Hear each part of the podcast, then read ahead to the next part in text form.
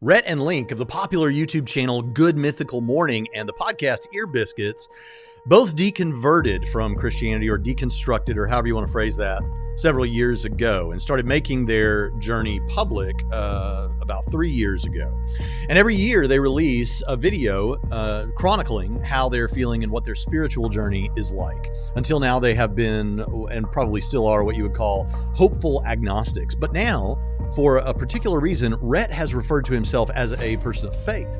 He says that he has faith and he has some tethers, we could say, that he thinks tie him to something. And he's trying to figure out what that is. But he has an inkling. And we're going to take a look at what he said about his spiritual journey so far. And then we're going to take a look at his newfound faith as he has put it in his own words. Stick with us. By the way, everything that I've ever said about Rhett and Link is in a playlist on this channel, so check that out under the playlists. And with that, let's just jump into some of these comments and begin to kind of analyze them. And again, I try I try to qualify things when I when when we talk about these things as I'm just kind of throwing out some like giving you as a person, as a human, as another human, just a data point from another human who is trying to figure out what they think about the nature of the world, right? Not in a I'm trying to change your mind, I'm trying to persuade you because as you'll see at the end, I don't know exactly what I'm persuaded of personally. Mm-hmm. It's just kind of like as if we were friends sitting around a campfire and we were like, "Well, what are you thinking about spiritual things these days?" I would lightly toss some things out to the group for consideration. So uh, consider it in that way. Okay. okay. so I want to acknowledge something and then I want to point something out that I've pointed out in every one of these videos, I think, since I've been talking about Rhett and Link. And that is that uh, number one, he is granting from the jump, hey, I'm not trying to give you like some big overarching, you should believe this, this is what you should take. I- I'm, I'm just, it's just like a guy sitting around a campfire with buddies. I'm just giving you some kind of thoughts about um, about spirituality or something. These are some stuff. These are some things I think he said that I would just throw out there. Well, okay, that's that's fair. I mean, we all talk about things casually. That's fine, and YouTube is known for casual discussions about these things. Here's here's the problem that I have with with what Rhett does in some of the videos, and in this one uh, particularly, or or at least as much as any of the others, is what he will do is say when he gets to Jesus, we're going to see this. He, he will say about Jesus, or he will say about Christianity, or some of these things. Now, now look, I'm telling you, this is what they say. This is what these apologists will say, and some of the best ones. But look, I'm telling you, I I'm not saying there's a case to be made for the resurrection. I don't know that there's a case to be. I, am not. I don't think there is. You know, it, I think it all fails and all that sort of thing. But then he never tells you why. Now he does mention that there are top shelf experts working on all these things, but uh, he kind of couches it as I used to never really pay much attention to this. I would just kind of find a blog article when I was a Christian, somebody defending the resurrection, some PhD, uh, some historian or something. Eh, it looks pretty good. Yeah, okay, I got it. And I would get kind of the gist, but I didn't really know what I was reading. I didn't really go into it in any great depth. And uh, ultimately, what we have here is some people who are experts. Yes, that's true. They're experts. But even those experts, the, the case that they're making, I just don't buy it. But then you never get why you, you never get an explanation of well what points failed what didn't work w- lay out your case against christianity or lay out what you think is a problem about the resurrection case as you've heard it presented let's talk about these things let's talk about some of this but because he has and I'm not saying this was like an intentional thing, but because he has couched it with, hey man, I'm, I'm just throwing out some, I'm not saying I know all this stuff. I'm just throwing out some spiritual ideas and stuff I would say with some friends. And and so because he said that, then it's it's kind of acceptable. You're kind of like, oh, he said he was just talking like some. So of course he's going to say, well, I don't not, I'm not going into all that. I'm just saying uh, it doesn't work for me. But the effect, it, the effect for a lot of people is going to be perhaps more powerful than it would be if he presented some sort of big elaborate arguments or actually looked th- through the evidence for the resurrection and tried to show what was wrong with it because what what the average viewer i think is is taking from this as they're looking at Rhett is they have watched Rhett. He's hilarious. He's quick witted. He's obviously a very smart guy. He's a likable guy, incredibly likable. And that is very important to what's happening here. Okay. I'm not, again, I'm not saying any of this is intentional or that this is what he was trying to do. But this is the result, and it happens a lot with deconstruction and deconversion stories. I know because I have scoured TikTok and YouTube looking at them. And I'm telling you, this is often what happens is someone sets up the, a deconstruction discussion where they really don't they really don't now he did more in his first video and I can't remember all the videos now, but but but he never really wants to go deep into this evidence, and here he doesn't at all. He just kind of gives an impression that look, and, and this is the way somebody takes it. I think this is the way it could be easily taken. Is it's Rhett, man. He's down to earth. I know that guy, but he's smart. He's he's ready. I likable, and I kind of trust him.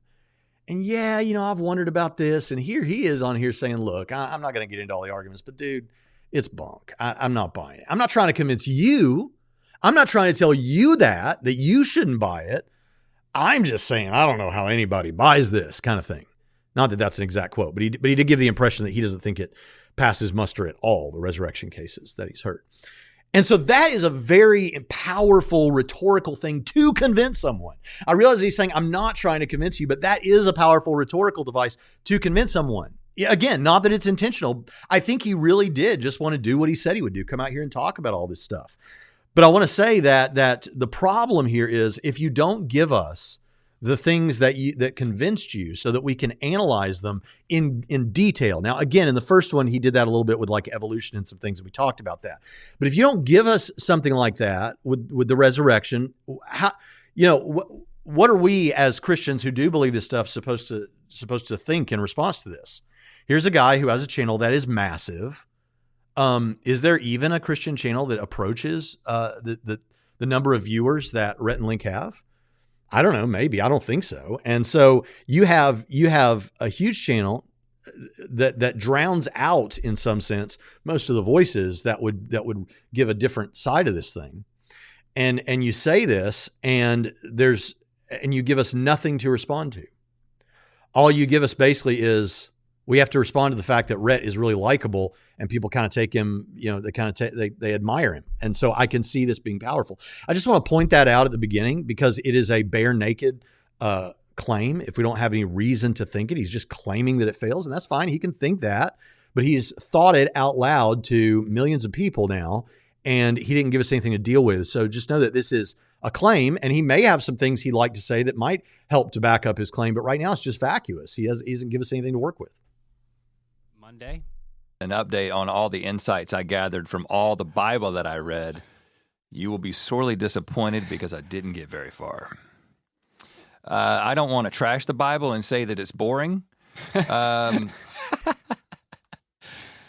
uh, but it's kind of boring, especially when you've read it. Uh, like you spent a lot of your t- your your time in your previous life reading it, and when you start from the beginning, especially, you know that's why that's why when you do like Bible in a year, there's a reading plan that doesn't just have you start from the beginning and try to get through the Torah because it's so difficult to do.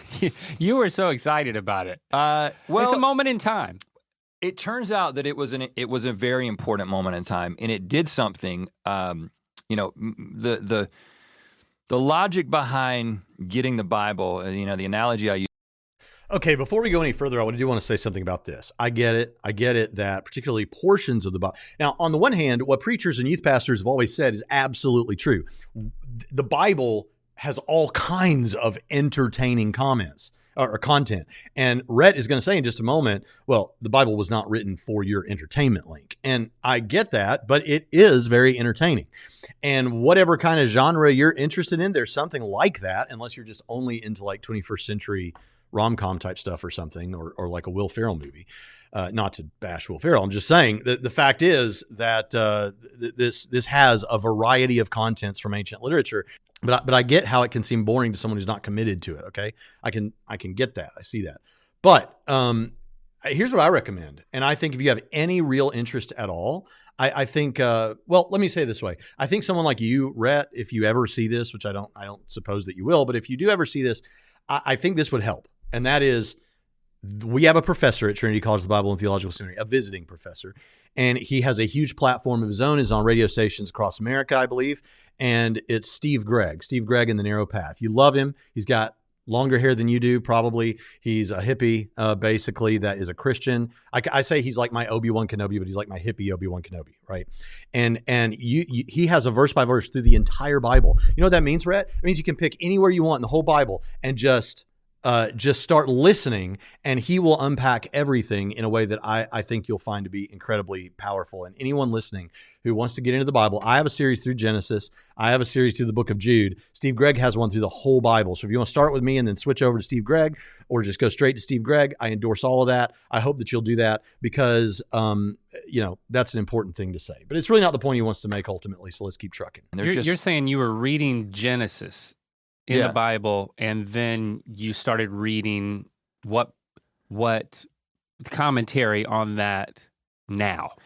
Right, but it quickly just became commentary about all of Christianity and like what what's the latest in the the arguments that are happening about different aspects of the faith on the internet between you know Christians and atheists and, and progressive Christians, et cetera, et cetera. Mm-hmm. And I was just kind of blown away. Not surprisingly. Is this a blog still happening mostly in the blogosphere? No. Has it moved to Reddit? I mean, like, or it's, Twitter? Like, where? Where? It's everywhere, but the place that it is the most most accessible is YouTube.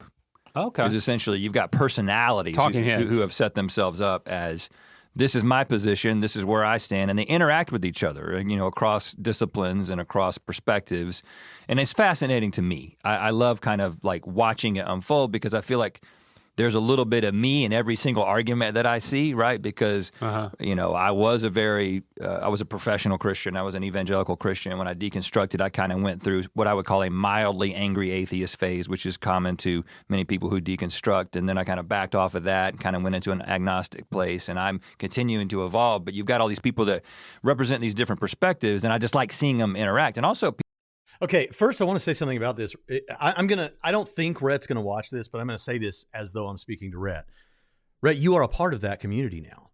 You are a part of the online worldview discussions, and he speaks about this as though he's watching it passively happen. And frankly, I, I agree. I think I, I said when I came back to the world of YouTube apologetics after having uh, been teaching apologetics and, and doing apologetics. But when I finally came back a few years ago and started looking at what was happening on YouTube specifically, I didn't know who any of these people were. I was doing apologetics, but I didn't know who Godless Engineer was or uh, Paulogia or Matt Dillahunty. I actually I did I had heard of Matt Dillahunty because he was around on the atheist experience even before I kind of stopped paying attention to this sort of thing. But um, but but but I didn't you know when I came back I thought I thought okay these people are a lot of them are using like uh, pseudonyms or like superhero type names. And someone could do a really great, quirky documentary about this underworld rap battle between Christians and atheists and all that sort of thing. Uh, because it, it is kind of it is kind of interesting. It could make for a good documentary. But here here's what I want to point out: you're part of that now. You are ma- you are making worldview potent content that one video out views uh, is viewed far more than the vast majority of atheist Christian or progressive Christian sites that you, that you're uh, thinking of. So you are making you are making these statements. They're hearing. We're all hearing those things, and you may not be. The only difference is he's talking about people interacting with each other. He, I don't know that Rhett has ever interacted with someone from that space. Maybe he has. It, does, it doesn't sound like he has uh, from what he's saying. But um, but but you're part of that now. You're part of that community because you're whether you are trying to or not, you are influencing people uh, with your words and with your thoughts. You're an influencer. That's the way it is. Um, and you do bear responsibility for for impacting people's beliefs to some degree um, in information that you share. So I think that's important to know. Having people publicly sort of change their minds is an interesting thing that I've seen happen too. You know, which is something that happened to me. Mm-hmm. I like to hear that. Um, but as I kind of centered around one particular issue and reading about that, um, some things started to um, solidify, to become distilled. I don't know how I would describe it about faith and reason that have helped me kind of look inwardly and kind of figure out why I think the way I think, or help me organize some of my thoughts which again we'll get to what faith is at this point how I'm uh, how I'm leaning into that. And that the event that there's so much discussion about, of course, is the resurrection, the, the physical resurrection of Jesus, right? Because I mean, this is the central event of Christianity. This is the thing that Paul says that if it didn't happen, if Christ is not raised, then you know your faith is is useless, and you know we're to be pitied above all people. And of course, if it did happen, then there's something to this Christianity thing. So it's, it, it makes mm-hmm. a lot of sense that people spend a lot of time talking about this, and a lot of apologists spend a lot of time defending it and trying to make a case for why it's reasonable to believe that Jesus actually raised from the dead. Mm-hmm. So, in kind of looking at their arguments, well, let me just newsflash: I'm I'm still not convinced that Jesus rose from the dead. Um, uh, you know, that's not what this is about. I'm not going to go into why I do or why I don't believe. See what I mean? Um, but I'm not about to. I'm not about to say that I've come to the conclusion that Jesus rose from the dead. It, I was very much um, sort of confirmed in my suspicion from 10 years ago that I, I, don't believe that he did, and I don't believe there's a good case that he did. Okay. But one of the things that. Okay, so, so now notice, I just want you to notice I mean, he's saying, look, I looked through all this stuff and I just kind of I didn't get convinced that Jesus rose from the dead. I'm confirmed. I was confirmed in my belief that he there's not a good case that he rose from the dead. We're not going to get into that though. We're not going to get into that. That that's the part that is difficult because there's been way too much of that in these kind of discussions. Lay out for us your case. If you're going to influence people, you know you're influencing people. You know that there are probably you may know of people I mean, I'm sure you probably do know of people who've walked away because you influenced them in some way uh, to feel more comfortable walking away or whatever it is. And uh, you don't, I mean, I feel like you need to present your reasons. If you really want to follow the argument, like if you want to actually consider the argument for or against the resurrection, there's a few things that you have to have at least some working knowledge of, right? Like you got to have a little knowledge or a little POV on the historical reliability of the Gospels. You got to understand what extra biblical evidence there is. You got to understand a little bit about the history of first century Judaism. You got to understand first century Roman Empire and how the empire was in, interacting with the Jewish people and, and, and how their laws were interacting and, the, and, and methods of execution and methods of burial, the early stages of the Christian church and how it now, to get the case that most people make, like right now among Christian apologists, and we're going to do a show on this uh, again in the future, but there are basically two. There's there's two kinds of. There's at least two broadly in the in the realm he's talking about ways of going about this. There's like a minimal facts type of approach where you're saying, look, here are what are considered bedrock facts. These are the facts about the events surrounding the death of Jesus and the claimed resurrection that the majority of scholars, no matter what their background is or whatever, here are some facts that the majority of scholars agree about that they, they think these, these are true facts. So they're called bedrock facts because if you're going to come up with a theory for what happened in a historical event, and every event has, or I guess every event has these, you want it to have these bedrock facts, you try to find some and then it, it means it's highly evidenced, and uh, the majority of or a consensus of scholars agrees. And so you have your theory has to account, your hypothesis has to account for these facts, or else it's not a good hypothesis. And so people like Gary Habermas and Mike Licona and others will amass like a list of, you know, anywhere from four or five to 12 or 14 facts that are granted by the majority of scholars that are highly evidenced and then uh, they will make a case just from those. You don't have to believe the whole Bible, just these things, and we'll make a case for the resurrection. Another way to do it is called the maximal data or the maximal facts approach. Uh, all you have to know really for the kinds of case that most people make is some basic facts about uh, those things that he mentioned. Um, you don't have to know everything about those things. You have to know a couple of things to get the point that's being made. Okay. I just think that's important. It, it, it, and I always want to make this point. The Christian arguments, arguments for God's existence or arguments for the resurrection of, of Jesus, aren't complicated. They're not. You say, well, Braxton, what are you talking about? You got all these premises and uh, all these propositions and all that. Yeah, but they're not complicated. Um, they can be like the Kalam cosmological argument, for example, can be put as simply as um, uh, God is the best explanation for the beginning of the universe. Okay. But and, and anyone pretty well can understand that that claim, right? Or that point. But if you want to go deeper, we can go a little deeper. We can go a lot deeper. We can go way deeper. Okay. And so the the arguments get more complex and you have to know more things based on how uh, complex the response has to be because of how complex the question was. So this discussion can be had at any level.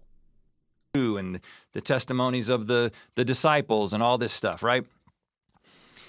And That's a lot. It, it kind of hit me that most people and also most Christians, including me when I was a Christian, didn't have a working knowledge of these things, right? There may be like, oh, my pastor talked about it one Sunday, or I checked in with a with a YouTube video or a blog. It was more common back in the day. Mm-hmm. Where somebody who took the time to research all this stuff, somebody who is a historian, somebody who does, uh, you know, who can read Greek or whatever, uh, they have ha- have synthesized this information for me in a simple to understand blog post that makes me feel confident that I'm a Christian who believes in the resurrection, right? But it, really, I wasn't fo- ever really following the argument. And I'm not even saying that even now I'm really following the argument. Wait a minute. The argument is Jesus was Jesus lived, Jesus died, Jesus, I'm just giving you a rough minimal facts type argument. Jesus lived, Jesus died, Jesus thought of himself as God's special eschatological agent to bring about the kingdom. At least that's held by the majority. Uh, then you have Jesus died uh, by Roman crucifixion under Pontius Pilate. Here's some of the stuff he, he wants to tell you. Um, you know, the, the, the Jews were a, a vassal state under Rome, and Rome was controlling the region, but they allowed for a certain amount of, of you know, uh, self government and things like that. But you had Pontius Pilate up over everything, or up over this this decision about the resurrection, and uh, Tacitus, Cornelius Tacitus, the greatest um, historian of ancient Rome, who was not a Christian, says uh, you know confirms that Jesus died under Pontius Pilate, and he would have had access to these sort of records and things like that too. Um, so so the claim is just that Jesus lived, Jesus died under Pontius Pilate. We can confirm that and then Jesus, uh, and then people after his death had experiences that they interpreted to be experiences of the risen Christ. You know that that's part of most of these cases. What, what you know, what, um, and then the, the rapid expansion of the early church, the growth, the, the, the willingness to face persecution for this and perhaps die, and some did die. So, what's, I don't know what's, uh, incredibly difficult or hard to follow about that. And I'm not picking at Link. I think he probably did follow that. I think what he's actually saying here is I didn't have some of the prerequisite knowledge to have that debate at like the seventh level, like the, you know, at the at the really heavy level, or perhaps even at the intermediate level. But you did understand the argument, right? And the the argument was based on facts that are agreed upon. So we would need we would we would again. This is where I need to know what you what what exactly you mean. I think that's what you mean. But then again, you didn't have to sure. People, the average Christian doesn't understand all this apologetic stuff. Okay. Um, the average Christian now probably does what you said. If they get concerned, they'll go look at a YouTube video or something, and they'll be like, "Okay, that okay, that makes sense to me. All right, well, there you go. I, that confirms it. I'm good." Other people, they're they're they maybe have a little more uh, uh, of a moment of doubt, and they go deeper. Some people, like me, they they try to go way deep because they really want to know because they're trying to reach other people with this message. But the the, the message is there and can be understood at multiple levels. And it, I don't I don't know how you could say you didn't understand the case or follow the case um, early on if the case is just something like Jesus died by Roman crucifixion. Uh, other people thought he appeared to them after his death, and they were willing to be persecuted for it. But anyway, let's keep trucking. To the degree that a lot of these people, these talking heads, are. Um, but yet, despite the fact that most Christians don't really follow the full argument for the resurrection, the evidence for the resurrection, which I think he means they don't have an intermediate or advanced level of understanding of all these different care- areas of inquiry. Um, most of them, if not all, well, most Christians believe in the physical resurrection of Jesus. They believe that it happened. Sure. And and and and, and it kind of hit me. I was like, "But why? Okay, why is that?" Well, because they have faith. They have faith that Jesus rose from the dead, right? because typically the way that the way that it worked for me is raised in a Christian household, you know, in a Christian community. I make a decision to become a Christian at a very young age when I don't have a real understanding of much. And then as you grow, you begin to build the case for your own faith. And then maybe there is a point that you have a crisis of faith and you do some research in a particular area, but it's just to kind of confirm the faith decision that you already made.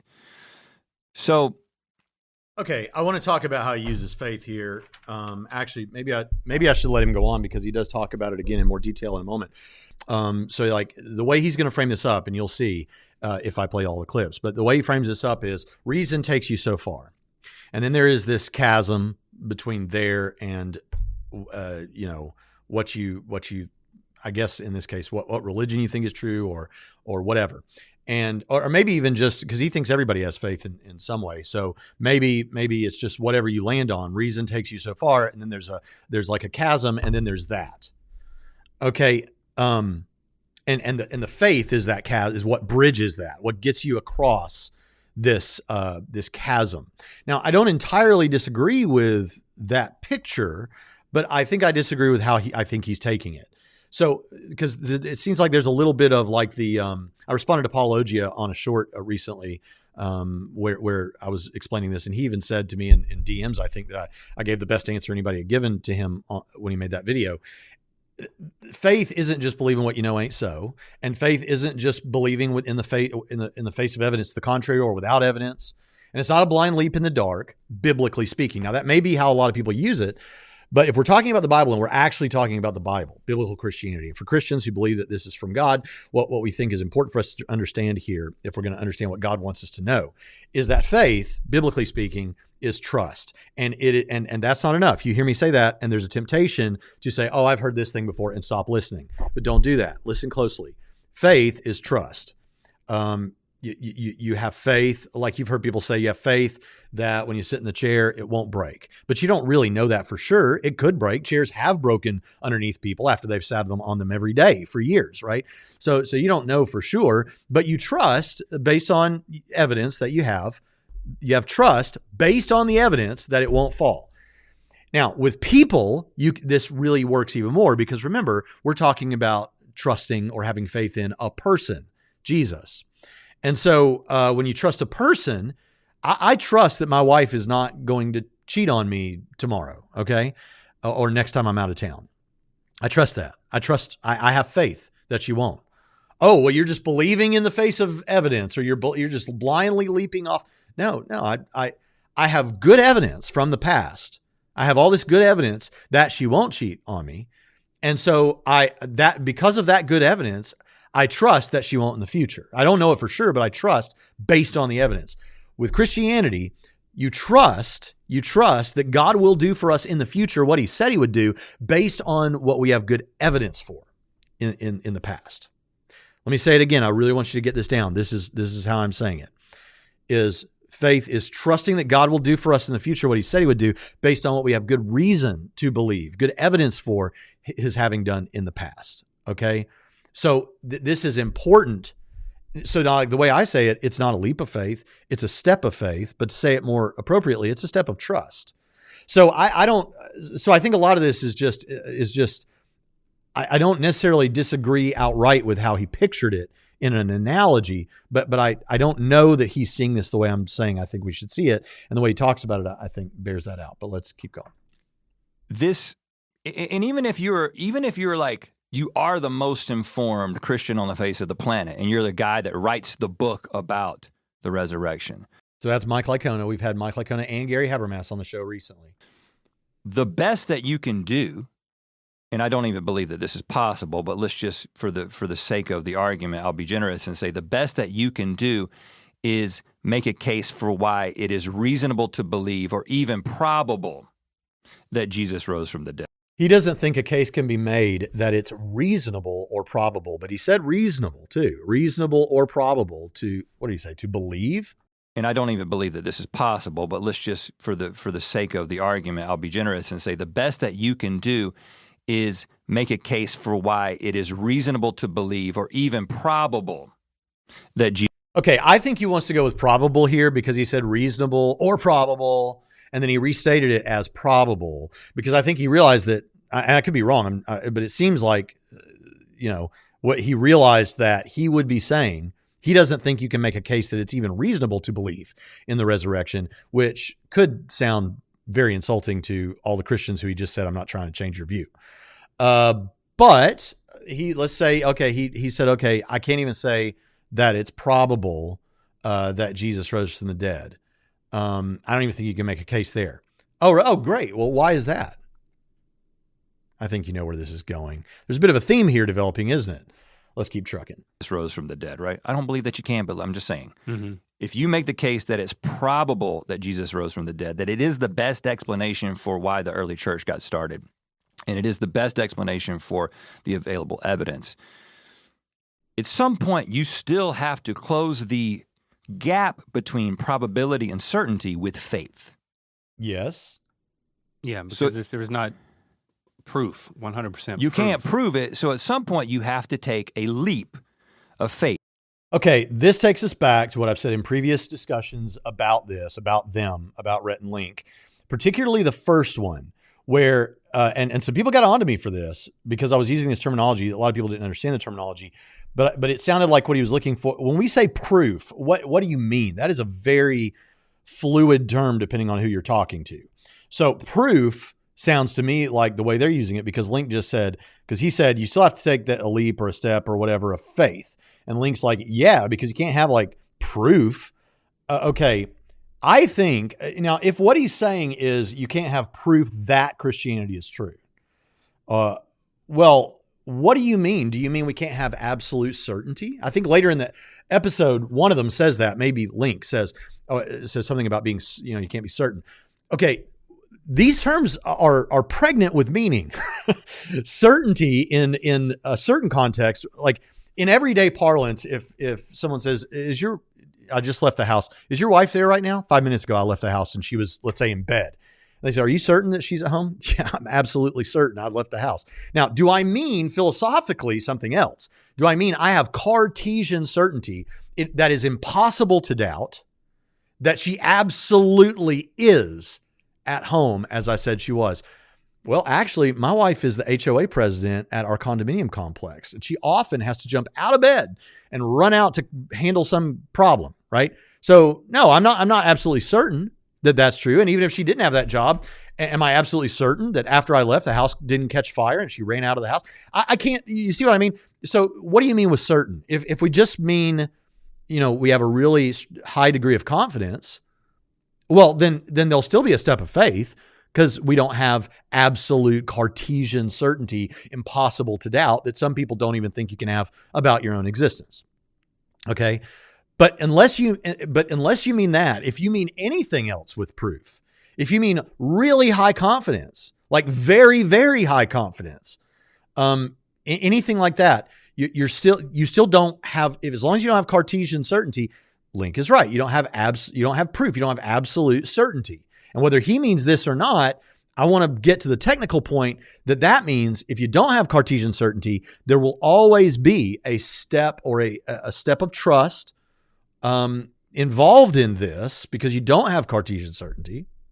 There'll always be a step of, of trust. You could call it a step of faith, as long as you're understanding faith to mean trust involved in this. But then again, that means that's going on with all kinds of things all over the place, all the time in your thinking because you don't have Cartesian certainty of most things. And some people don't think anything.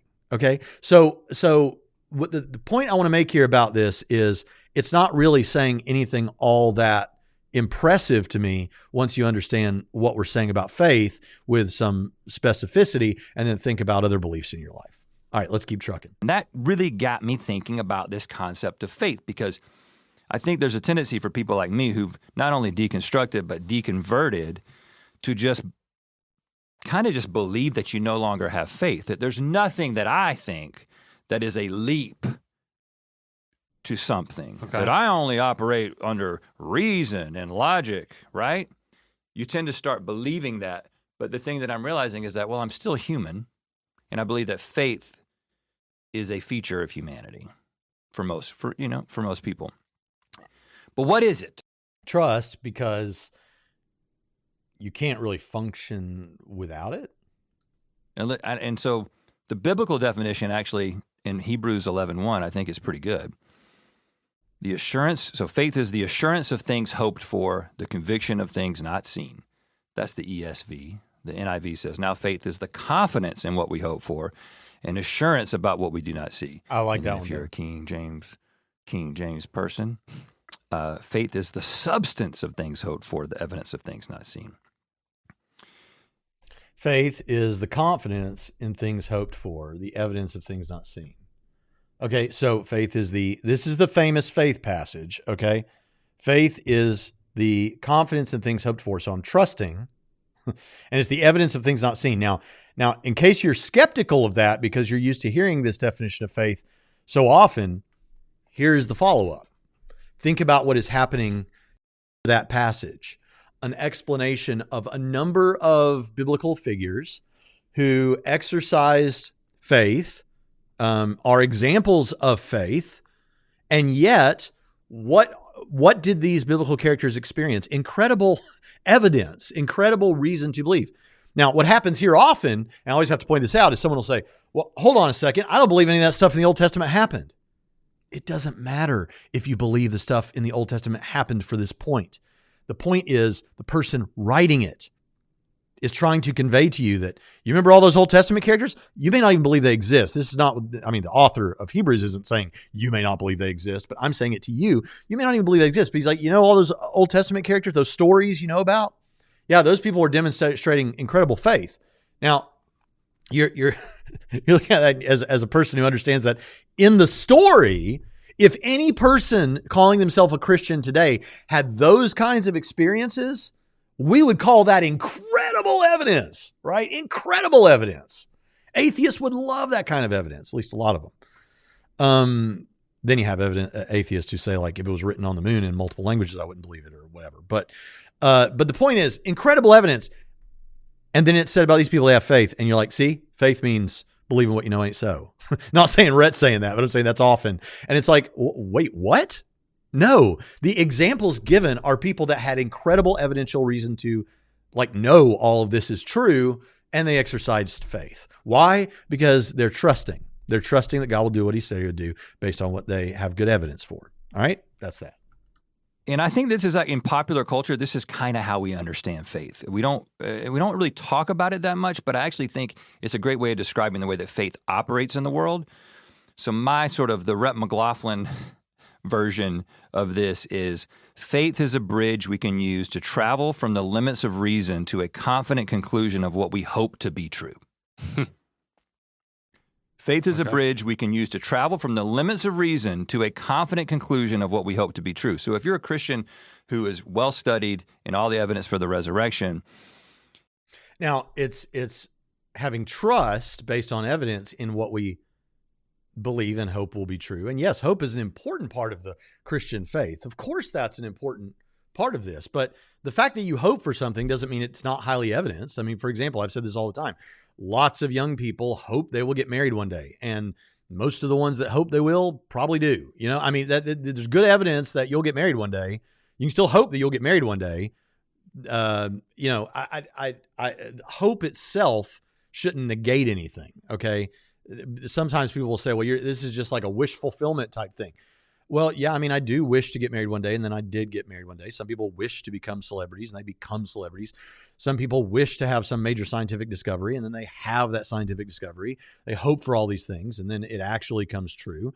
What, what I mean, what's really the point about this is that the fact that I believe in something is going to happen that I also would like to happen is a count is a point against it. You're saying don't be biased, but here really the point is, and, and he mentions Rhett mentioned somewhere about you know the whole idea that you're born into you know re, your religion is kind of chosen regionally to some degree because you're born into a particular family and all that. And and what I want to say in response to all these kind of things is great, but what about the evidence? Hmm? What if I gave you, yeah, I'm only I'm only a Christian because I was born into it. Great. But what do you do about these arguments? What do you do about the resurrection case? You know, um, you know, well, fa- reason gets you so far, and then after that, you're just having, your faith is just a, a confidence you have and just something you hope will be true. Well, and that I have good evidence for. Uh, the con- that's that's the trust, the confidence. I'm, I'm, I'm trusting. I have confidence that this will happen. How many times? I, I mean, I'm saying it a whole bunch. I really want it to sink in, perhaps by repetition. But th- this is all very important. But the the bottom line is, hey, what do you think about those arguments that you found online? What what what do you think about where it's come to now?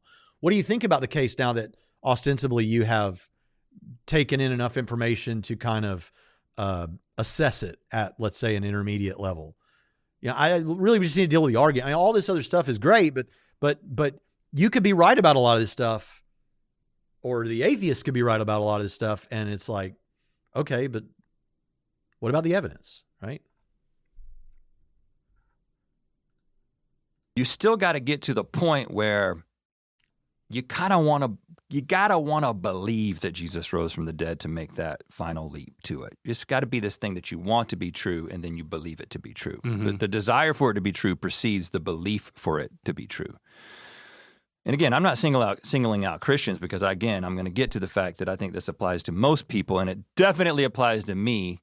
And I'm going to talk about how I see that manifesting itself in me. Hmm. Yeah, it seems seems like someone may say, "Yeah, but you can you can become convinced of something. Like you can be you you can make an argument. You may not want to believe that Seinfeld is the best television show of all time, but if you if you listen to enough arguments, you might become convinced of it, even if you didn't want it to be better than Friends or whatever your problem is. Um, First of all, it is without question Seinfeld is infinitely better than Friends. That's that's the end of that discussion.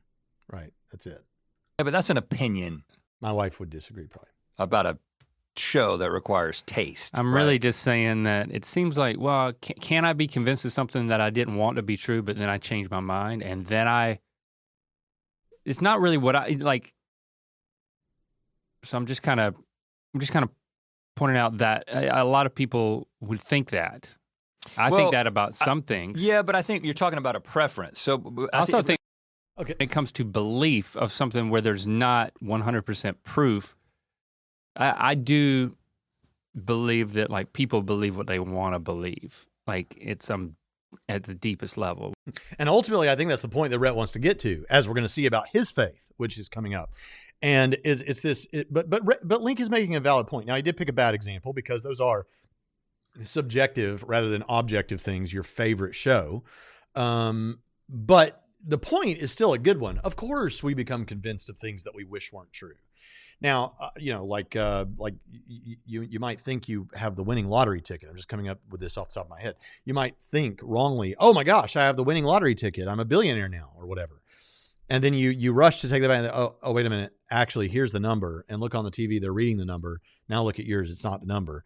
And guess what? I just became convinced that I didn't win the winning. I've never played the lottery, but I'm just saying I- I've become now convinced by evidence that I was wrong about something that I really, really wanted to be true. Now, Link um, then follows up and says, "Well, but don't misunderstand me.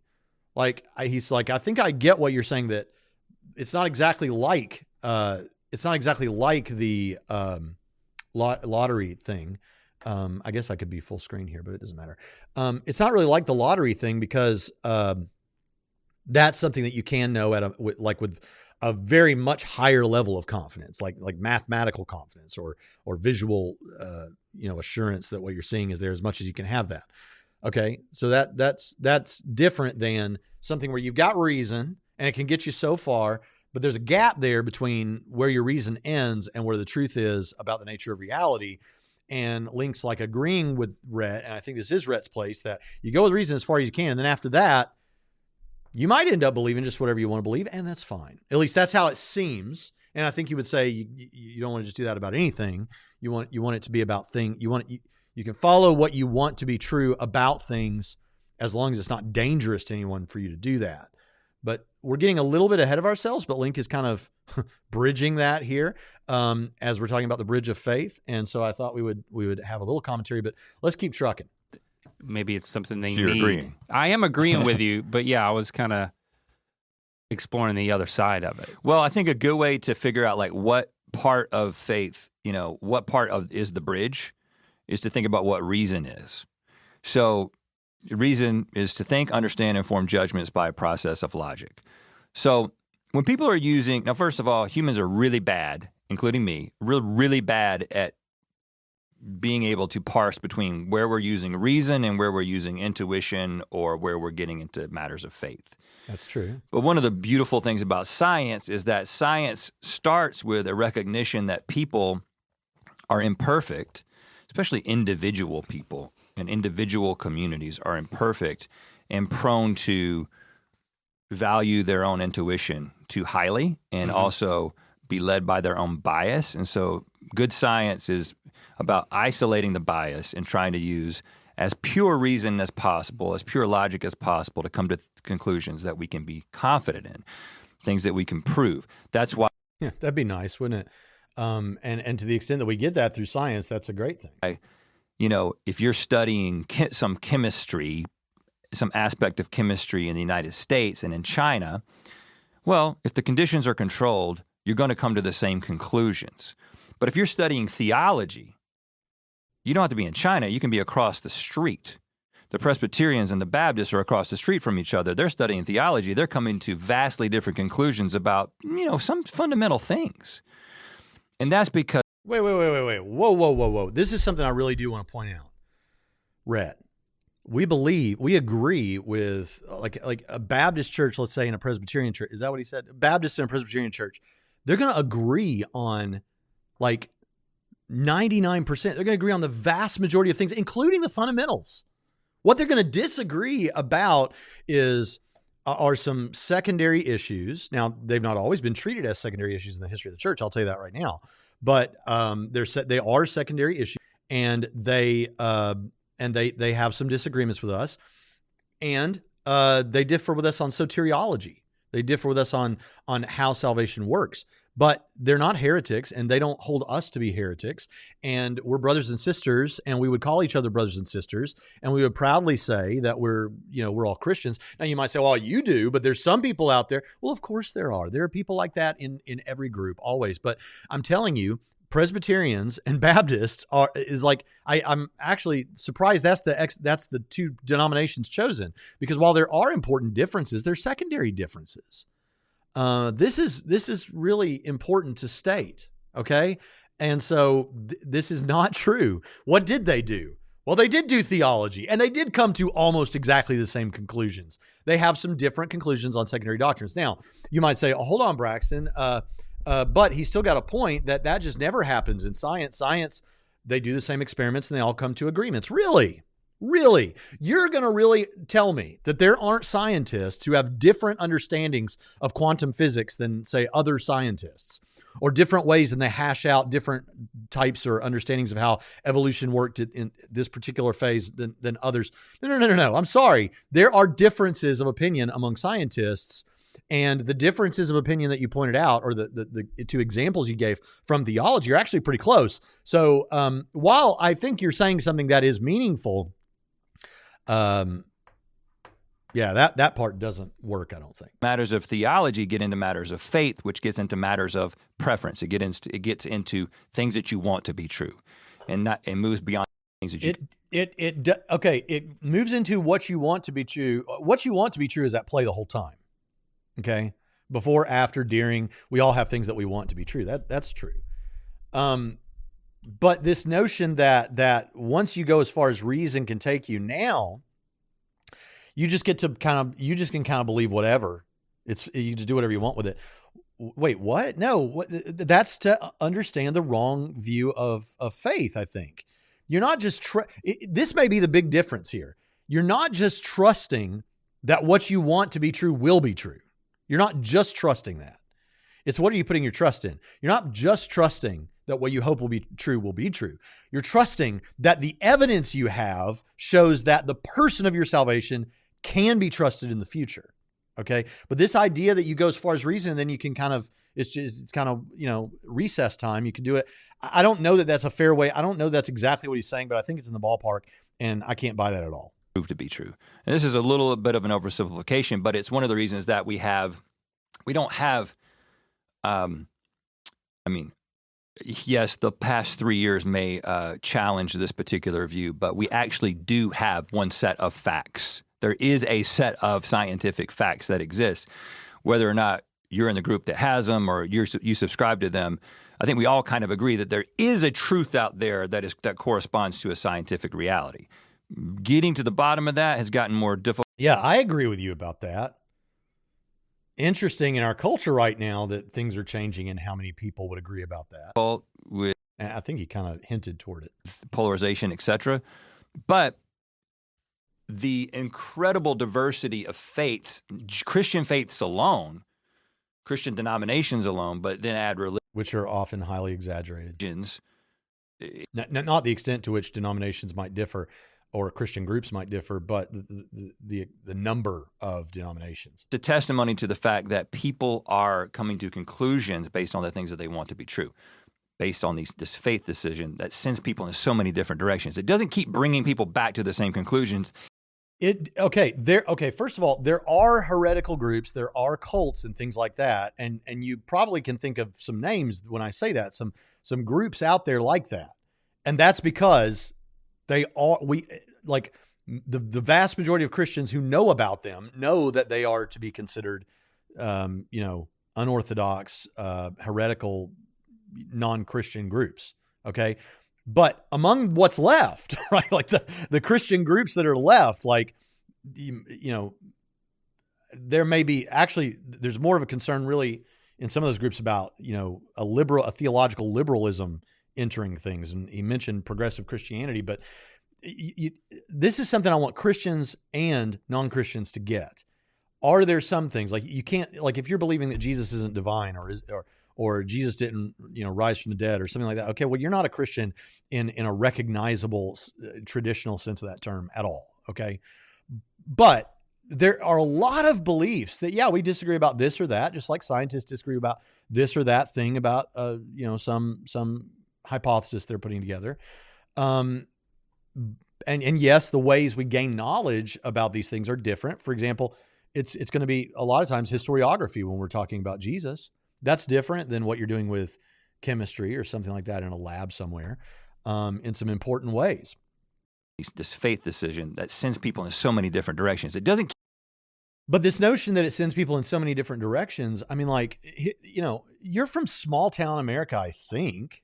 Like, you know, I even know of a couple of places in South and North Carolina. I think they're from South or North Carolina. I even know some places in both of those states where you can go in a small town, downtown, in some little small downtown off the square to a like meet and three type place on Sunday afternoon after church. And you will see Methodists and Presbyterians and Nazarenes and uh, Southern Baptists and Free Will Baptists, all in there. Um, eating together, joking around, laughing. But the idea is most of these groups, uh, we, we understand these to be secondary issues. Okay. Bringing people back to the same conclusions, it keeps splitting people up and moving people away from each other when it comes to these these faith issues, right? I mean, hmm. we've personally experienced that with growing up in a church that there was a difference of an opinion that led to the formation of a new church. Yeah. Right. Um,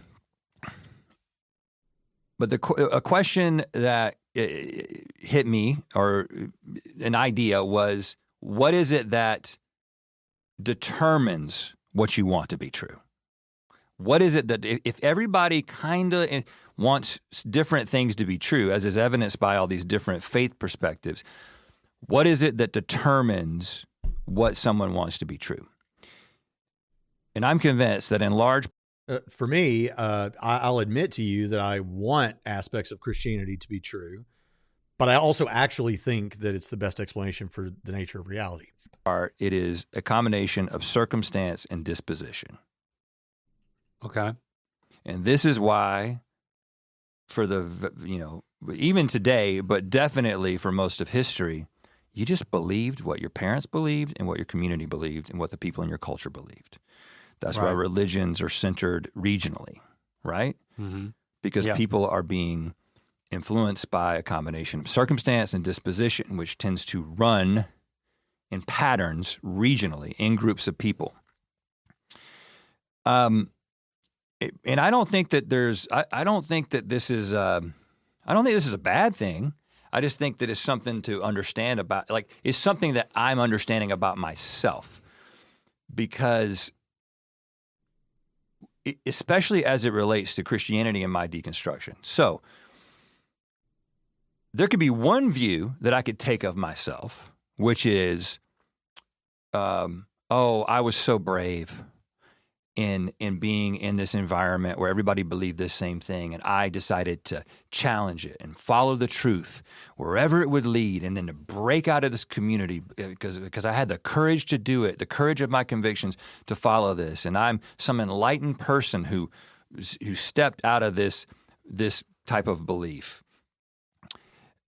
I do not believe that that's what happened in any in, any sense of the uh, of the of those words because I believe that I came to where I'm at right now based on a combination of my circumstances and my particular disposition and how those things interact with one another. Right? Yeah. Um, and so, and, and I also think this has a has a lot to do with how individual Christians respond to what's happening in the church when it comes to deconstruction now, these are all important discussions, but remember, this is ultimately a worldview discussion about evidence and whether you should be a Christian or not, and what you should be, and what he thinks right now about all these things. And all of this is is interesting. I mean, uh, yes, there, you, you, where you're born uh, does have a lot to do with what religion you're most likely to encounter or whatever, what worldview you're most likely to encounter. That's absolutely true. That's why we have evangelists and missionaries going all over the world. That's why the world has been so evangelized, is because of the desire to reach uh, these other tribes and nations and to share the gospel, the good news of what the King, uh, the King of Kings, has done. And uh, and so that yeah, that's all true. Um, and, and of course, you, you do realize there's lots of people who convert um, from other religions to Christianity, right? So, uh, I mean, that's interesting. These are all interesting facts. What about the arguments? You understand why I keep saying this now. It's, you know, you could be right about that and be wrong about Christianity. What, what about the arguments is what we want to know. It's helped me withhold judgment from people. Okay. You know, yeah. it's, well, it's what else are you going to do? It's created a, uh, a, a softness towards others and towards myself. And when I say softness towards myself, I say it makes me even more suspicious than I ever was about anything that I actually believe. Hmm. Because I recognize that it's not like I have some really, really tied up, very, very reasonable, very, very logical package of beliefs that I have assembled with great care and without outside influence. No, I've had lots of outside influence, and I've had lots of outside influence interacting with the way that my brain works. And that's why I think the things that I think. So when I'm able to see myself in that way, I can step back and be like, all right, well, can I? Uh, it, it, you, I, you hold things a little bit more loosely. Okay, so you don't hold everything more loosely. There are certain things you're very convinced of, right? Um, and the the the notion of softening to the circumstances and disposition of other people who are in other belief systems, I agree 100%. For example, I, have said this on the show before, but um, when I was filming the documentary uh, "The Journey" in Turkey on the seven churches of uh, that are mentioned in the beginning of Revelation, first few chapters of Revelation. Uh, we I, when we were at the site of um, um, was it Laodicea? No, it wasn't Laodicea. But the, one of the churches we were there, and it was in a town called uh, Shahir, and there was a place where you could sit, a pastry shop, a little tiny, small pastry shop, just about as big as what you see behind me in the set here. A couple of tables, and uh, there was a little old lady in there, a little old man. They were both adorable look like the couple from Disney's Up, except in a Muslim context. and uh, we went in there, and they thought th- this couple thought it was the greatest thing. That I was with a Canadian, my co-host was Canadian. They never had a Canadian or an American in their in their shop. Now they had both, and they were just through the roof. They tried to give us all kinds of free stuff, you know, and all that. She kissed me all over my face. I mean, you know, it was, it was like a it was a really like this is somebody's grandma. And I'm sitting here thinking to myself, in that spot, you know, this woman believes what her parents told her to believe. You know, she she believes what her culture believes. She she she's serious about it, and and that I get that. I, I do have a softness to that. I, I, I do have a softness to that, and, and you're right. Her circumstances and disposition did did have an impact there, and so I can say that I've softened to that sort of assessment of others as well. It doesn't mean I've let go of things that I know are true. It's just um, it, it does impact and that's real. People, you know, you should love people. You should you should uh, try to understand people. If you can understand someone's situation and you can respect their situation, then you can love that person. And I, you know, I, I love this. I love these people that that I worked with um, when I was over there and tried to share the gospel with many of them, and, and some of them were very receptive. But uh, but this sort of now he said before he doesn't want to come off as some kind of enlightened guru who's so proud of himself that he was able to walk away from his faith after all the logic and reason and all those things. Um, but there is a sense of that and and i know i know why he feels like he's got to say that. Because i've said it before and i don't know how many of you can relate to this but when you do even as a christian move off of some uh, cherished belief to some other belief like moving from old earth to young earth or young earth to old earth or calvinism to arminianism or, or you know whatever it is when you move on a big issue like that it's a secondary issue but it's important to you. Deeply held belief. You do feel after it's it's difficult and it's frightening but after it's over there is kind of a bit of a liberation and maybe a, a, a kind of satisfaction that I was able to take it seriously enough and do it, even though I didn't necessarily want to. And, and all that can be real, but but because I've also experienced that, this is one thing that I want people who have gone through deconstruction and are no longer Christians to think about and and give us this at least, and and that is, many of us know exactly what that's like. Not maybe not exactly. We know what it's like to have deeply held beliefs and give them up and walk away from them to something else. We didn't walk away from Jesus, but we did walk away from some secondary beliefs. Some of us did. And so we kind of do know what that's like. Um, and I think that's an important thing. We, we have that experiential knowledge as well. Yeah. You hold your convictions about other people a little bit more loosely and you hold your personal conviction. Yeah. So so the idea is when people disagree with us, if you've ever moved on a belief, you can kind of have a sense of humility more. Not everyone does, but you should have a sense of humility like he's describing here about the fact that, hey, I, I did really think I was absolutely right about this and I was wrong. So I should be open to the things that I could be wrong about being being wrong. The thing is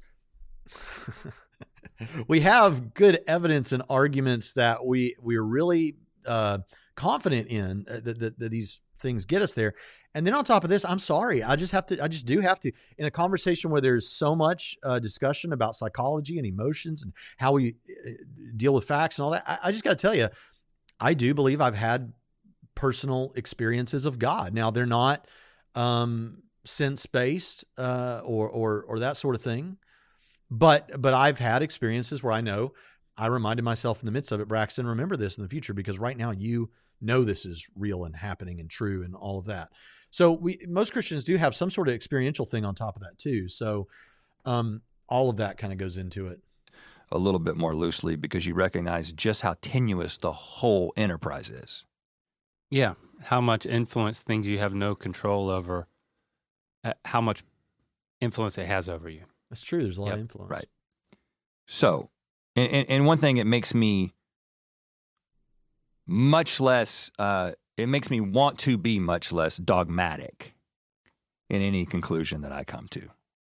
At this point, I want to skip ahead a bit because Rhett does begin to talk about a book that either gave him some great insights or maybe led to a revolution in the way he thinks about what he does and his worldview, if that's the right term. And you might think, well, is this book from some philosopher or something like that? No, it's a book by the famous Rick Rubin. Now, you might know Rick Rubin as a music producer, and he is. He's worked with Johnny Cash and a whole bunch of others, right up today to Justin Timberlake and others. Um, so, uh, you know, th- this is a talented guy, um, written a book about creativity. And so I want you to have that knowledge going in because I think that Rhett is kind of honest about how you maybe should feel about this. I don't care who you are. Uh, it, for me personally, this book was a masterpiece. Like, I really think that Oh, wow. as a creative thinker, this was because it's not so much about my it has nothing to do with my respect for his work or my knowledge of his work. I know a little bit about what Rick Rubin has done as a producer and the people that he's worked with and the albums that have, have kind of come out of that process. Mm-hmm. But to me, it's more somebody who understands a, a creative way of being, a creative way of living. Uh, actually, the creative act, a way of being, is the is the name of the the book. But it is uh, the first pass of this book I basically took in in one hike or not. But again, I'm having these thoughts about faith, asking myself, what is it that I believe that I can't prove to be true? Mm-hmm. And how mm-hmm. does that interact with my life? And then, and again, we've already said that the, it is the the evidence of things unseen, the assurance of things hoped for, the evidence of things unseen. And here we are, very early in the book, just on page 31, he has a short chapter called The Unseen chapters are short. This one in particular, two pages. I'm going to just read some stuff I highlighted. The act of creation is an attempt to enter a mysterious realm, a longing to transcend. What we create allows us to share glimpses of an inner landscape, one that is beyond our understanding. Art is our portal to the unseen world. Without the spiritual component, the artist works with a crucial disadvantage. The spiritual world provides a sense of wonder and a degree of open mindedness not always found within the confines of science. The world of reason can be narrow and filled with dead ends, while a spiritual viewpoint is limitless and invites fantastic possibilities. The unseen world is boundless. The practice of spirituality is a way of looking at a world where you're not alone. There are deeper meanings behind the surface. The energy around you can be harnessed to elevate your work. You are part of something much larger than can be explained, a world of immense possibilities. Harnessing this energy can be marvelously useful in your creative pursuits. The principle operates on faith, believing and behaving as if it's true. No proof is needed. No. So I'm hiking up the mountain. I'm no listening to this, no and I'm like, this is this is kind of remarkable in light of a couple of things that have happened to me over the past year. Last year or the year before, I read Elizabeth Gilbert's book Big Magic, which is a great book on creativity. And she describes the creative process in a very magical way. And again, anytime somebody starts talking about magic, I get my all my alarms go off. I'm a skeptic all the red flags go up. I'm like, you've got no way of proving this. I'm not going to believe it. She tells a story in the book about how she had a very specific idea for a book. Very specific. It was a, character, it was an occupation, it was a location, it was a plot. And she abandoned the idea only to have it um, essentially done by someone else with all the same specifics being hit. And she ended up meeting this woman, and there's a story about it in the book. Ooh. But it's based on the idea that the, uh, these ideas, these concepts exist outside of us. They are in the fabric of the universe, in the fabric of this existence, and we have the ability to tap into them. Not a new idea.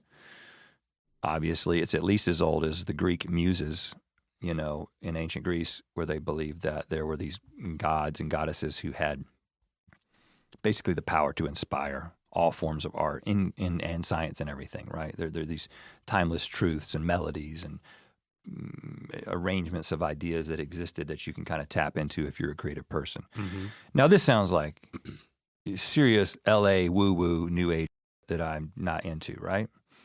Um, but it is an interesting way to think about creativity, and it's an interesting way to think about ideas. And so I think the way I interacted with that book when I saw it was, when I read it, was okay, mm, yeah, there's probably a, another explanation for this. Like, eh, I don't know exactly what it is, but I feel like I'm hearing one half of this, and there's probably uh, a logical, reasonable explanation for how this actually went down. But it's cool to think about it in this way, and it's inspirational, and maybe it will unlock something in the creative process. And as a creative person, as a creative professional, this is an inspiring way to think about creativity. Um, the first thing that happened was uh, I was on vacation, and I had I was in the middle of a conversation with Jessie and my brother and sister in law, and I had an idea for a for a series. It was a very specific series Um, and I kind of just wrote it down. And then we I come back to, to, to work, come back to Mythical, and a team here at Mythical has developed the idea and developed the idea in a much more specific, better way than I had just sort of like initially sketched it out. I never told anybody about it, right?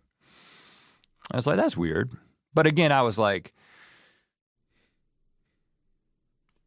you know, still, it's coincidence, right? These happen. The, the coincidences happen. We all work in the same place. Like we probably talked about this. It probably just came up, and it's just like now I'm seeing it. Now there's this pattern. Yeah. Well, about three weeks ago, Yeah. we were trying to kind of land on uh, a, a- an idea um, for like a, a, a video, and I took a. I was actually here in the office, and I took a little power nap, and I woke up and I had an idea for a video, and it was. It was such what I would call a dumb idea that I was afraid to even admit to myself that I'd had that it was just like that's a dumb idea. I'll never mention that to anybody. But it's weird that I had that idea. That's all I that's what I remember thinking. Yeah. And I was like I'm not going to I'm not to write it down. I'm not going to tell Link about it because it's stupid. It's a dumb idea. And then either I think it was the same day Same day. Yeah. uh, we have a meeting. Um, you were at the meeting, Yeah.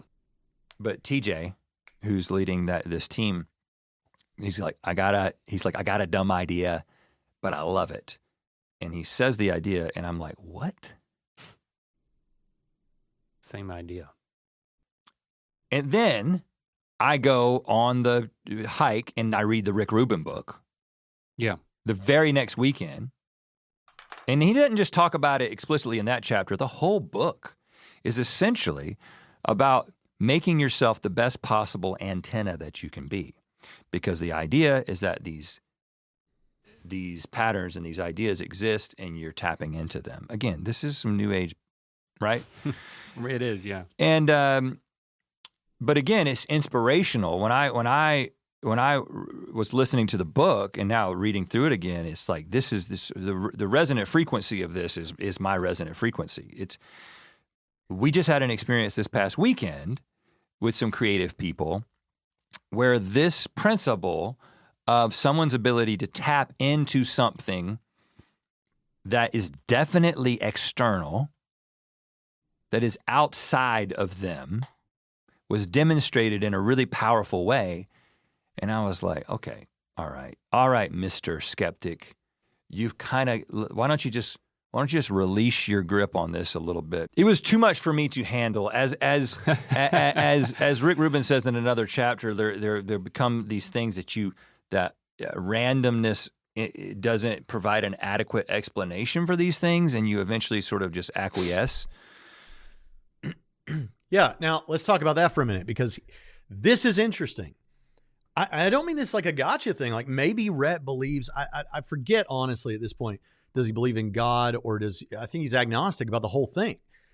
Um, yeah, because he talks about maybe it's personal, maybe it's impersonal, and I think even that comes. I know even that comes up here, but um, if if it if Rhett isn't like on board with God, like God's existence, um, with whatever level of confidence that that he needs uh, on the basis of arguments or or just looking around or whatever.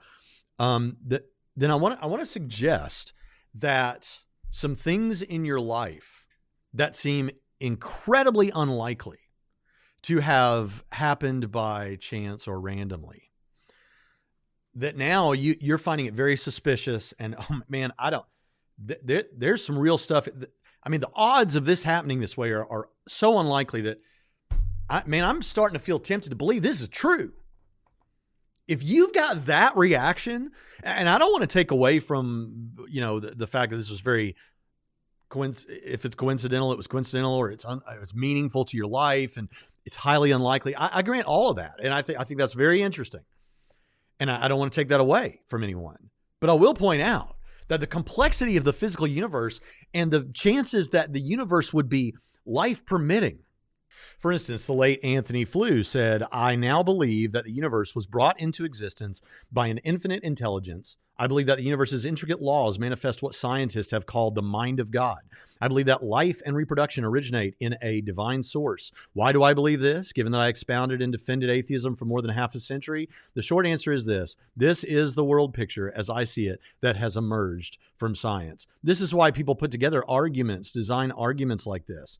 Um, in fact, uh, let's just let's just go back uh, here, and we'll talk directly about this for a second. Um, in Hugh Ross's book, The Creator and the Cosmos, um, he talks about protons and neutrons and the balance that is necessary for life to be possible on Earth. And uh, he said, and so I, I, I read this. Take, for example, the balance necessary between electrons and protons. This alone necessitates an accuracy of 1 in 10 to the 37th power. Astrophysicist Hugh Ross eloquently describes the chances of this occurring without design thusly, and here's the quote from Creator in the Cosmos One part in 10 to the 37th power is such an incredibly sensitive balance that it is hard to visualize. The following analogy might help cover the entire North American continent in dimes all the way up to the moon, a height of about 239,000 miles. In comparison, the money to pay for the U.S. federal government debt would cover one square mile less than two feet deep with dimes. Next pile dimes from here to the moon on a million other continents the same size as North America. Paint one dime red and mix it into the billion piles of dimes. Blindfold a friend and ask him to pick one out. The odds that he will pick the red dime are 1 in 10 to the 37th power. And this is only one of the parameters that is so delicately balanced to allow life to form. This uh, and, and then that, that abiogenesis would take hold and that it all would reach this moment the chances are so incredibly unlikely as to dwarf by uh, levels, uh, you know, exponential levels, the uh, unlikeliness found in what you've just described. And so it, it may be that Rhett would look at this and be like, yeah, I mean, I pretty much do think there's maybe a God, something like that. But if if there's doubt, if, if there's serious concern about whether there's a God, but you do even though we have all that you know incredibly complex like you know teleological arguments design arguments and things like that and that and if that doesn't impress you or enough to believe that there's a designer who put that all together so that the universe would be life permitting but this over here does convince you almost to to say the things that have been happening recently almost make me want to believe in this i think you called it like crystal woo woo stuff la stuff okay then then I think we need to reassess the teleological argument because I think it's successful if that's where you're at. It may not be. I don't know. Let's get back to it. I feel like, um, yeah, there's something unseen happening. Well, so again, now this is as someone who was a person of faith, a person of Christian faith. It's very different to be thinking about these these things on this side of it because I am so ready to admit that there's nothing here, just so you understand. Like, I'm not trying to tell you that it's true. I don't think that it applies to you. I, I don't think that it's important that you understand it. I don't think I need to convince you to agree with me. I don't think you need to join a community in which we all believe this. Mm-hmm. I don't think that this determines where I go when I die. I don't think that I can prove this to you. I don't think that this is a universal truth that applies to every single person. Those are things that I believe when I was a Christian.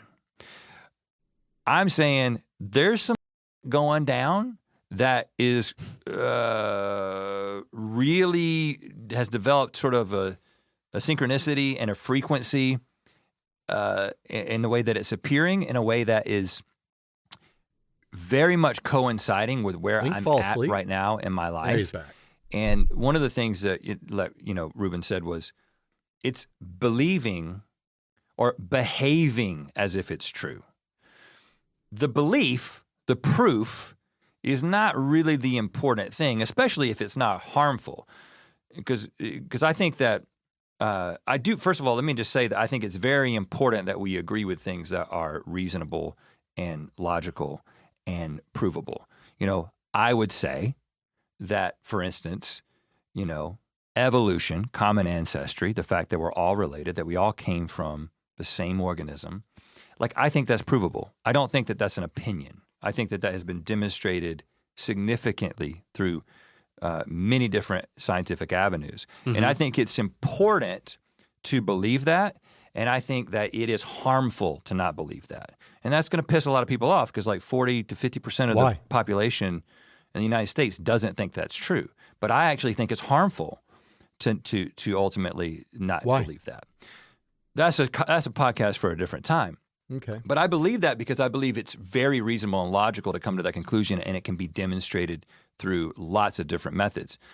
But the stuff that I'm talking about right now, I'm saying it is Well, hold on a second. So the, the point he's trying to make is now now you can't you can't do what I'm doing here with everything, especially things that we we really have kind of proven and uh and we we, you know, at that point you're not allowed to do this and it's dangerous to disagree with you know the the science on this or whatever.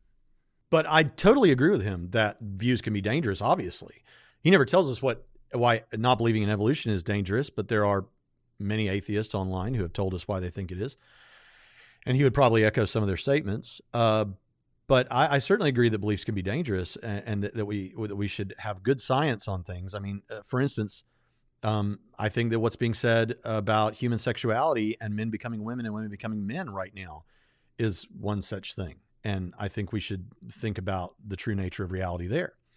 So I agree with him about that sort of thing. And I don't know what he thinks about any of that, but he's right about that much. Let's keep trucking. It's out on that faith bridge. Mm-hmm. It's out on something that I'm not trying to prove to you. I don't think I can prove it to you, but it is me leaning into some sort of exercise of faith, right? And mm-hmm. like with, with with any with anybody, you've got the you've got the the the conservative Christians who would be listening who would be saying, "Oh, okay, so you still believe some stuff, and now you're telling us that we believe some stuff." And first of all, let me say, yes, your religious faith isn't something that uh, I am that I am becoming slower to ju- I am becoming slower to judge people's religious faith because I do believe there are many people who have a religious framework and it is very helpful for them like I said, I think there can be harmful beliefs within that, right? I think if you think that someone's lifestyle or someone's existence is a sin, that's a harmful belief, and I'm going to stand up against that. Wait, if I think someone's lifestyle is sinful, then that's wrong? Without specifying the lifestyle? What if they're a serial killer?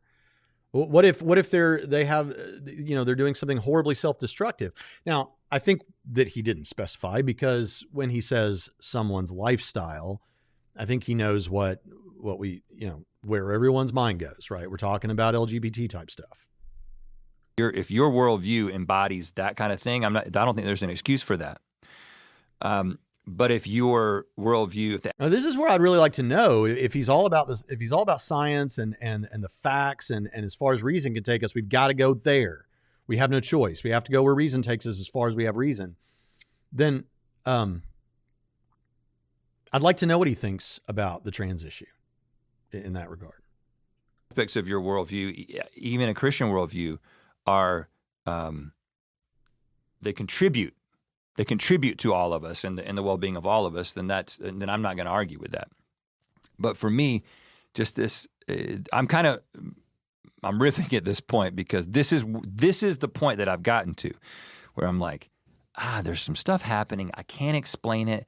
I'm leaning into it. I've never been more excited about, um, you know, my life and our career creatively and I did not expect these things to coincide. I always thought that these two things were separate. Hmm. Back in the day, hmm. the way I saw creativity and uh, the kingdom of God was the kingdom of God was something that existed that that we were contributing to on earth and trying to you know fulfill the great commission and God had given us the gift of whatever you want to call the gift that we have. Hmm. Um, the the gift to make people laugh, whatever. He had given us that gift so that we could use it to grow his kingdom. Amen. Yeah. And I think that this is challenging that framework because it feels much more integrated and ineffable and difficult to wrap your mind around. uh, because it's almost like the create the act of creation becomes the experience of God. It's a dir- Okay. it is a it is This is thoroughly Christian. I, this, this is this. I don't want to belittle the fact that he's coming to this now and through a different and, and, and in a different way after reading a book by Rick Rubin. But what I'm I am telling you is that the very first chapter of the Bible is all about creation, and it tells us in that chapter that he made man in his image. So when we create in a in a very particular way, we are we we are having we are we are doing we're not creating from nothing we're not creating universes but we are doing something that is a capacity we share in some sense this this creative nature this desire to create is is something that I do think was given to you by God because and it's a way you reflect his nature as a creator so yes this is a thoroughly christian notion i think there is something where it is direct. It is a direct connection that I can't take, translate, understand, and put into English so that I can get a group of people to understand it. It's just something that is experienced in these fleeting moments. And all I can do is lean into it Yeah. and make myself more attuned to it. One question I have. So, are you able to say you're a, you're able to say that you have faith, like you recognize that you you have faith? Are you able to say what that's in? Yeah, yeah. So, yeah, that was a part that I had written down I wanted to say, and I completely forgot. So, thanks for asking. Um, You're welcome. I think, and I don't think this has ever gone away. So, again, the way that I interpret faith is what is it that I want to be true, that I am What are you li- hoping for? living and believing as if it is true. Yeah. And even apart from these experiences, I don't think I've ever let go of the the belief that there is something beyond my understanding and there is an intention behind our existence. That's something that I want to be true. In other words, I want there to be a deeper intention and purpose and meaning behind our collective existence. And I don't know, uh, again, big difference. I don't think I can prove it. And I'm not trying to. I'm Yeah. just saying for me, I just have to be honest with myself and admit that I do want that to be the case. I want You- there to be some do- magic. You do want that to be the case, and you do think it sounds like he's, he does believe that there is something higher and some intention. Well, okay, maybe you can shake that out in in some subtly different ways, but uh, if there is if there is an intentional force that is prompting you with specific information, that sounds like theism. It sounds like there's a God who's doing this. right? I, and I want there to be. Um, I wouldn't go as far as to say I want there to be a personal force behind it all because I feel like that's um, too specific, and also me trying to like put a label on it. But you do feel like that it's an int- that there's an intentionality there, But an impersonal intentionality or a personal intentionality. Intentionality to me sounds personal. where, where, whether you want to call it source or God or whatever, um, there Both. being some sort of intention that is um, involved in some way. You know, I, I- I talked at one point about If you believe that much, if you believe that there is some intentional force, okay, a person, if there's God, if God exists and God wants, and you believe that God is involved in some way, is it, you know, and, and we're relational beings, right? We, we, we love to, you know this, you love to communicate with other people, have, have friendships, relationships. Um, that's a standard thing about human nature. Okay. So God, um, so God, just put it full screen again. So so there's God. All right. If you just were to start, and I'm not saying like like I you know the arguments I use are a cosmological argument, a design argument, uh, a case for the resurrection, things like that. But if you just wanted a rough sketch that isn't what mm, you know a lot of apologists will say, uh, probably because they're afraid they're going to lose credibility. You could just say it like this, on just a, a just a, a face forward just way. Think about this: if there, if you already think there's a God who, who has intentions for your life, um, if you were to say, okay, I wonder if any of the major religions has captured or any religion has captured that, where you might start is the world's biggest religion, and you would quickly find, oh wow, look, there's a guy smack in the middle of this thing who not only claims he is God, wanting to have relationship with us, to relate with us, but a bunch of like PhDs and historians and scholars and even people that aren't Christians uh, have positive things to say about aspects of the case for the resurrection.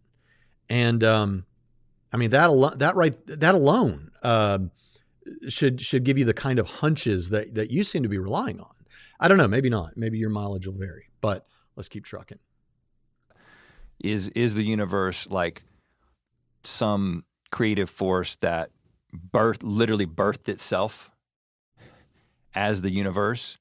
And all these pieces of matter including me and you and everybody it's like the universe playing uh, you know the way that alan watts describes it is the universe is playing hide and seek with itself.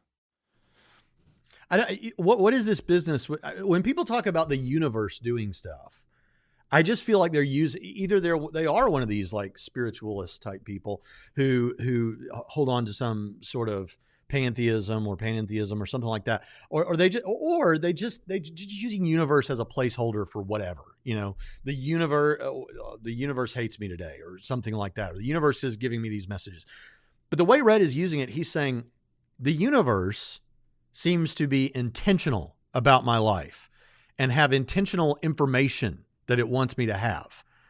So this really does sound more like God. Okay. And so being like, oh, I'm going to make these two guys best friends and they're going to have this parallel path. And I'm going to, the universe is saying, I'm going to make these two guys. That, that sounds like God. We're going to create these things. It, you know, it's, it's more fun and more fulfilling for me personally to believe that that's there's some aspect of that that is true. Um, I again, I don't want to take away from anything. I like Rhett and Link, but I know that's deeply like it, you know, believing things that that are that are that that are enjoyable to believe and fun to believe. That's that. I mean, it's not like there's no benefit. I mean, it's not like that doesn't feel good, but who cares? Now, maybe you care. I get it, but if we're gonna like put this message out to millions of people for them to consider and perhaps evaluate their own lives. Maybe I'll take that on. Maybe I'll think that way. Um, gosh, it just seems. I mean, we. Who cares if it's fun? I want to know if it's true, right? I want to know if it's true. Now, you you maybe don't think we can know, but I I think we've discussed that in this video here. And uh, okay, so it turns out that's that's really all I want to cover from that. Um, they do. You can watch the whole show. They do kind of slowly meander through different topics and things, and you kind of have to pick out spots to respond to. But um, so I think we delivered on the thumbnail. The, Rhett has a faith. He calls himself a person of faith.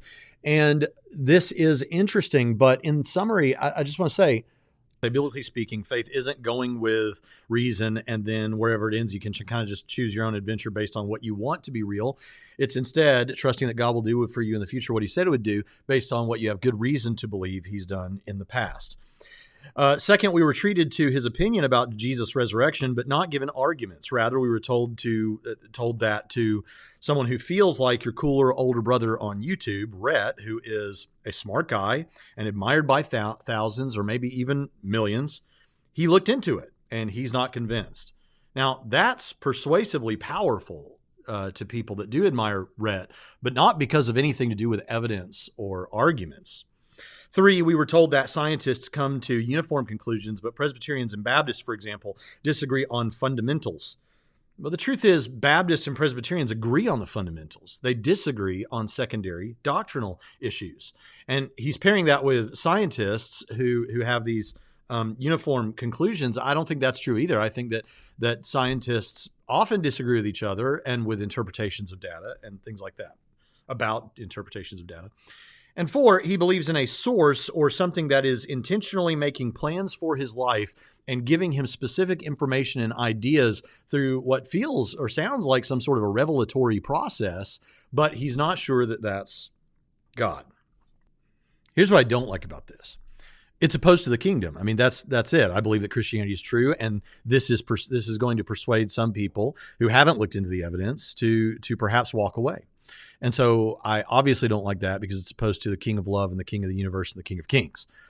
What I do like about it is what C.S. Lewis appreciated about paganism uh, as opposed to like a naturalism, and that is um, as long as you do uh, believe that there is an unseen realm, as he put it, and as others have put it, then then Christianity uh, there, there's soil for Christianity to grow in in your life. There, there is something there. You're not writing it off. You, you actually do believe. It sounds like, or at least you you you think there's good, you know some reason in your life to think that there is something unseen going on. I would say spiritual going on, and so um, I think that's good because I think it's a I think it's a better place than maybe where I thought Rhett was in years past. Now, last year he was going to read the Bible through, and he says he didn't end up getting there because he got sidetracked with the Christian apologetics and atheism and all that stuff. Um, but I liked that plan. That that was that was a plan I was really on board with. Um, of course, it's his life, not mine. Who cares what I think? But uh, but but this I I like that he's still open to the unseen realm, to quote Heiser. But I um, I think that there are I think there's still a lot to to think through and problems with what's been said here. But that said, um, we'll continue to track their journey, and sometime soon we'll cover Link's uh, three year deconstruction catch up or whatever. And with that, we'll see you next time on Trinity Radio.